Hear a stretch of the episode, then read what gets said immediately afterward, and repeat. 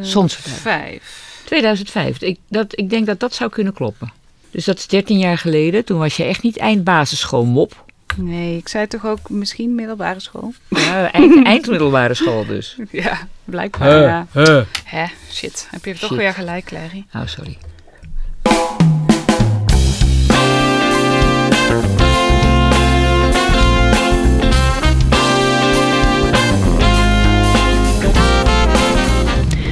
Welkom bij Trace, de plek voor je onderzoeksverhalen, waarin we de afgelopen weken in een nieuw thema zijn gedoken, namelijk hoe staat het vandaag de dag met anticonceptie?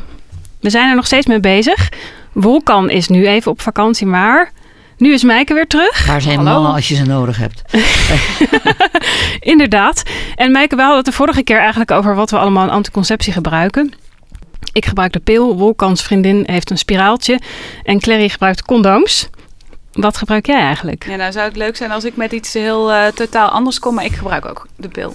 Nou ja, gebruikt ook gewoon de pil. Ja. Net als heel veel andere vrouwen in Nederland.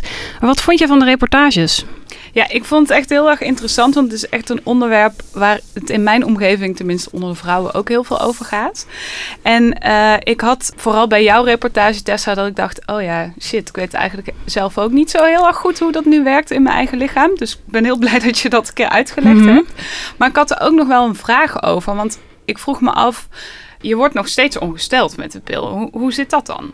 Nou ja, je wordt officieel niet meer ongesteld, maar je krijgt een onttrekkingsbloeding, zoals dat heet. Gadver, wat een vies woord. Het klinkt heel vies.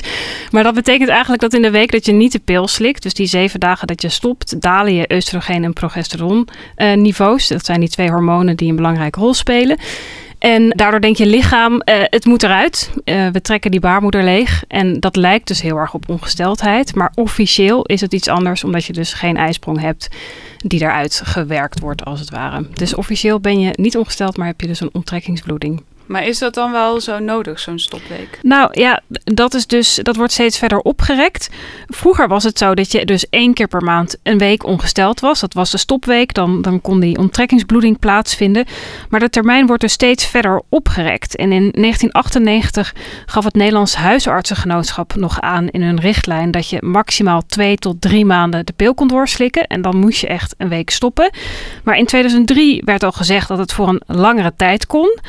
En nu wordt er geen tijd meer genoemd. En staat er, ik pak hem er even bij, letterlijk in de richtlijn anticonceptie, dat wanneer de vrouw dat wenst, of als er klachten zijn tijdens de stopweek, zoals veel bloedverlies, hoofdpijn, buikpijn, dan kan de methode ook doorgebruikt worden. Dus geen stopweek.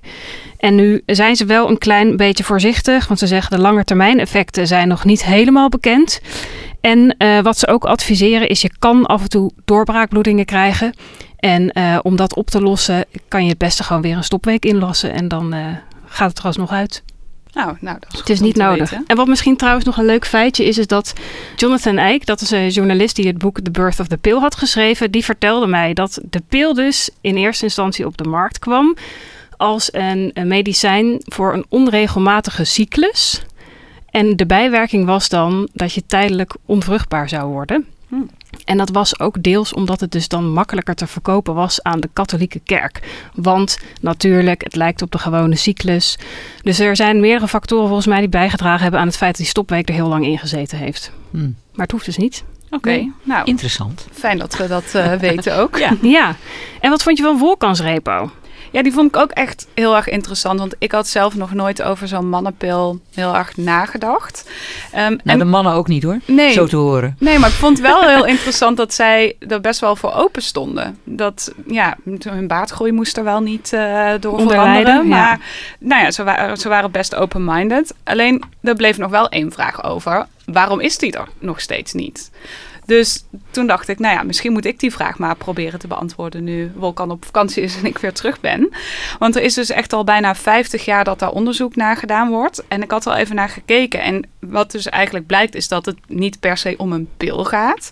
Maar dat er heel veel verschillende manieren bedacht zijn om iets voor mannen te bedenken. Ik heb een lijstje voor jullie.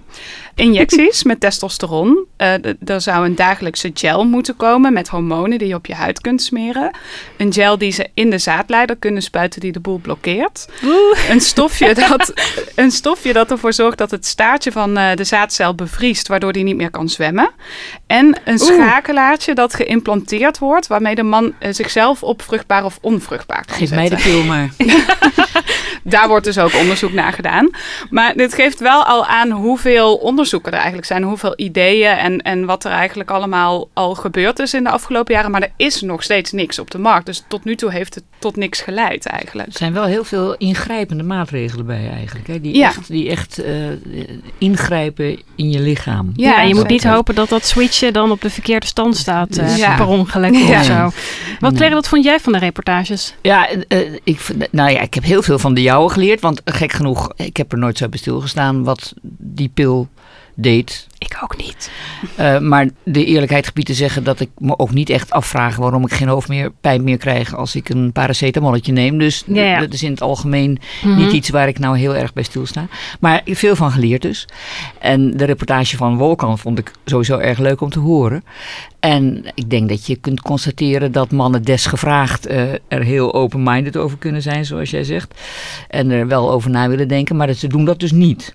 En ze praten er niet met elkaar over. Dus daar is nog een wereld te winnen. En vrouwen doen dat dus blijkbaar wel. Dat is ook niet zo gek natuurlijk. Ik bedoel, vrouwen worden meteen geconfronteerd met de consequenties van wat er gebeurt als ze uiteindelijk wel in verwachting blijken te zijn. En Ja. mannen op een hele andere en ook een mindere manier natuurlijk. Dus eh, ik vind het ook niet zo gek dat het zo is. Maar het lijkt vonden het mij wel meest opvallend dat er niet heel veel over gesproken werd. Ik vond het, eh, nou ja, het, is blijkbaar iets waar mannen in het algemeen niet heel erg bij stilstaan. En dat als ze dus condooms, of als ze überhaupt anticonceptie, nou ja, in hun geval dus condooms gebruiken, dat dat vaak vanwege veiligheid is. Ik zou zeggen, goed zo, houden zo, maar niet vanwege anticonceptie. En eh, nou ja, daar is inderdaad nog een wereld te winnen, lijkt me. Ja, wat ik trouwens heel grappig vond, is dat al die, die dat lijst wat jij net opnoemde, dat het dus allemaal de mannenpil wordt genoemd. Ja, dat is wel... eh, Nou ja, dat is ten, ten onderscheid van de pil, die voor vrouwen is. Ja. maar goed, omdat het de een is een gel die je op je schouders dus Ja, smeert. dat ja. soort dingen, dat is nou echt niet waar ik aan moet denken als het over de mannenpil gaat. Nee. Nee. Nee. Nou ja, en, eh, nee. ik, had, eh, ik had de vorige keer een oproep gedaan aan luisteraars of ze vragen wilden opsturen die ze hadden over de anticonceptiepil. Nu hebben we net al eigenlijk één vraag of eigenlijk twee vragen beantwoord. Ben je nog ongesteld en is die stopweek nodig? Die kwam vaker binnen. Ik heb super veel vragen gekregen. We Ja, ik ben het een wel geweten ik heb het wel geweten, ben een beetje overstelpt met, met reacties. Maar ik ga proberen zoveel mogelijk van die vragen te beantwoorden. En één vraag die ik nog even wil uitlichten is van Justus. En Justus eh, die vroeg zich af, heeft het slikken van de anticonceptiepil ook impact op ons milieu? Want, wat had hij gehoord? Je slikt die anticonceptiepil, je gaat naar de wc en je plast een deel van die hormonen weer uit. En die komen in het water terecht, in de rivieren. En daardoor zouden er meer vrouwelijke vissen in de Theems rondzwemmen. Meer vrouwelijke vissen in de Theems? Meer vrouwelijke vissen in de Theems. Want? Want, nou ja, want ik dacht, oké, dit vind ik een hele leuke vraag om te onderzoeken. Michelle, onze researcher en ik zijn er allebei ingedoken. En wat blijkt, inderdaad, als je de anticonceptiepil slikt, dan plas je een deel van die hormonen weer uit. Ja. Dus er komen meer oestrogenen in het riool terecht. Maar waarom concentreert zich dat in de Theems? Nou ja, de Theems, dat was het verhaal wat hij gehoord had. Dus wij hebben ons niet volledig gefocust op de. Theems, maar in het algemeen Oh. gekeken wat, wat is hiervan waar. Dus die oestrogenen komen in het riool terecht en onze waterzuiveringsinstallaties die filteren voornamelijk zware metalen aan het water. En eh, want dat, die zijn giftig, dat is belangrijk. En die hormonen die sijpelen er dus wel nog steeds een beetje door. Dus het klopt ook dat er meer oestrogenen in rivieren en water terechtkomt. En daardoor zwemmen er niet per se meer vrouwelijke vissen rond, maar wel vissen met hermafrodiete kenmerken. En daarbij moet je denken aan mannelijke vissen die eicellen produceren, die minder agressief zijn en minder competitief. Oh, ik zou zeggen dat is een positief bijeffect. Ja, zo kan, je, zo kan je er ook naar kijken, inderdaad. En nu is het zeg maar, nu is het wel zo, het is ingewikkeld, want nou ja, we weten het nog van het onderwerp drugs. Er komt ontzettend veel in het water terecht, dus het is Ja. een soort cocktail aan allerlei stofjes die daarin zitten. En oestrogeen is wel een van de stofjes die daar genoemd worden, die, die tot dit effect kunnen leiden. Of het helemaal een directe link is, is nog niet helemaal duidelijk, maar daar zijn ze nu mee bezig met dat onderzoek. Maar het verhaal van dat deze hormonen in het water terechtkomen, dat klopt dus. Want bij drugs was het inderdaad ook zo dat er eh, een onderzoek was geweest dat bleek dat palingen uh, onder invloed stonden van cocaïneresten die in het water zaten, waardoor ze hyperactief werden en zich minder goed konden voortplanten. En als je nou echt denkt, Mijke, waar heb je het over? Dan moet je even de reportages over harddrugs terugluisteren in Ga je lekker. Precies. Maar dat betekent gewoon dat uh, alles wat wij uitpiezen en poepen natuurlijk in, van invloed is ja. op alles wat uh, leeft en ontbloeit en ons altijd weer boeit. Maar vooral dus ook voor vissen in het water natuurlijk. Maar ja. daar komt het uiteindelijk terecht. Ja, ja. Maar Tessa, je had dus echt heel veel vragen binnengekregen. Ga je die ook nog allemaal proberen te beantwoorden? Ik ga, wat, wat ik net ook al zei, ik ga proberen zoveel mogelijk te beantwoorden. Maar twee vragen waar ik in ieder geval een antwoord op wil krijgen zijn ten eerste, heeft het slikken van de anticonceptiepil ook invloed op je vruchtbaarheid? Dus als je hem heel lang slikt, word je dan minder vruchtbaar? En een tweede vraag die door veel luisteraars is gesteld, is de vraag, heeft het slikken van de anticonceptiepil ook invloed op je libido? Zijn dat geen vragen die ze gewoon aan een huisarts moeten stellen? Of weten die dat dan blijkbaar niet? Nou ja, het is super. We, zijn er al een beetje ingedoken. Het is super veel werk om het uit te zoeken. En er zijn heel veel wetenschappelijke artikelen over gepubliceerd. En wij proberen daar een beetje duiding in aan te brengen. En daar een antwoord op te kunnen formuleren.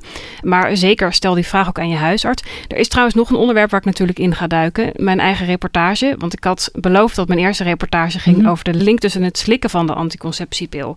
En het krijgen of het ontwikkelen van bepaalde soorten kanker. Die had ik even uitgesteld, want ik dacht, we moesten misschien eerst maar eens weten hoe die precies werkt.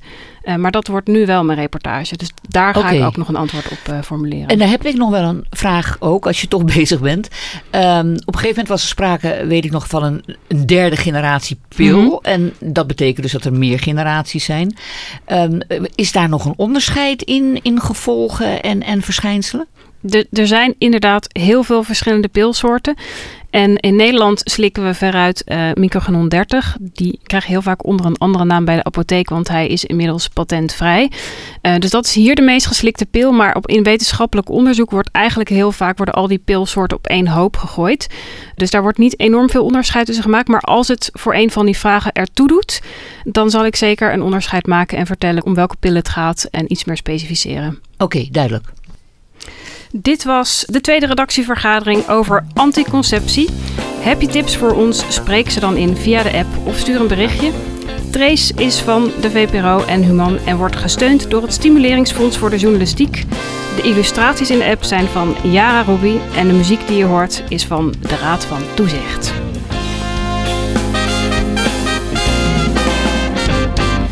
En de shout-out naar Timo Klok, onze digitale snelfietser die de naam Babyblokkers heeft bedacht.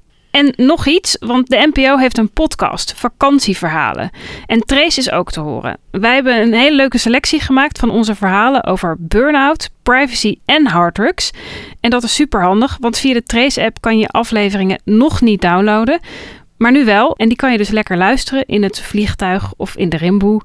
Kijk in het i'tje voor meer informatie.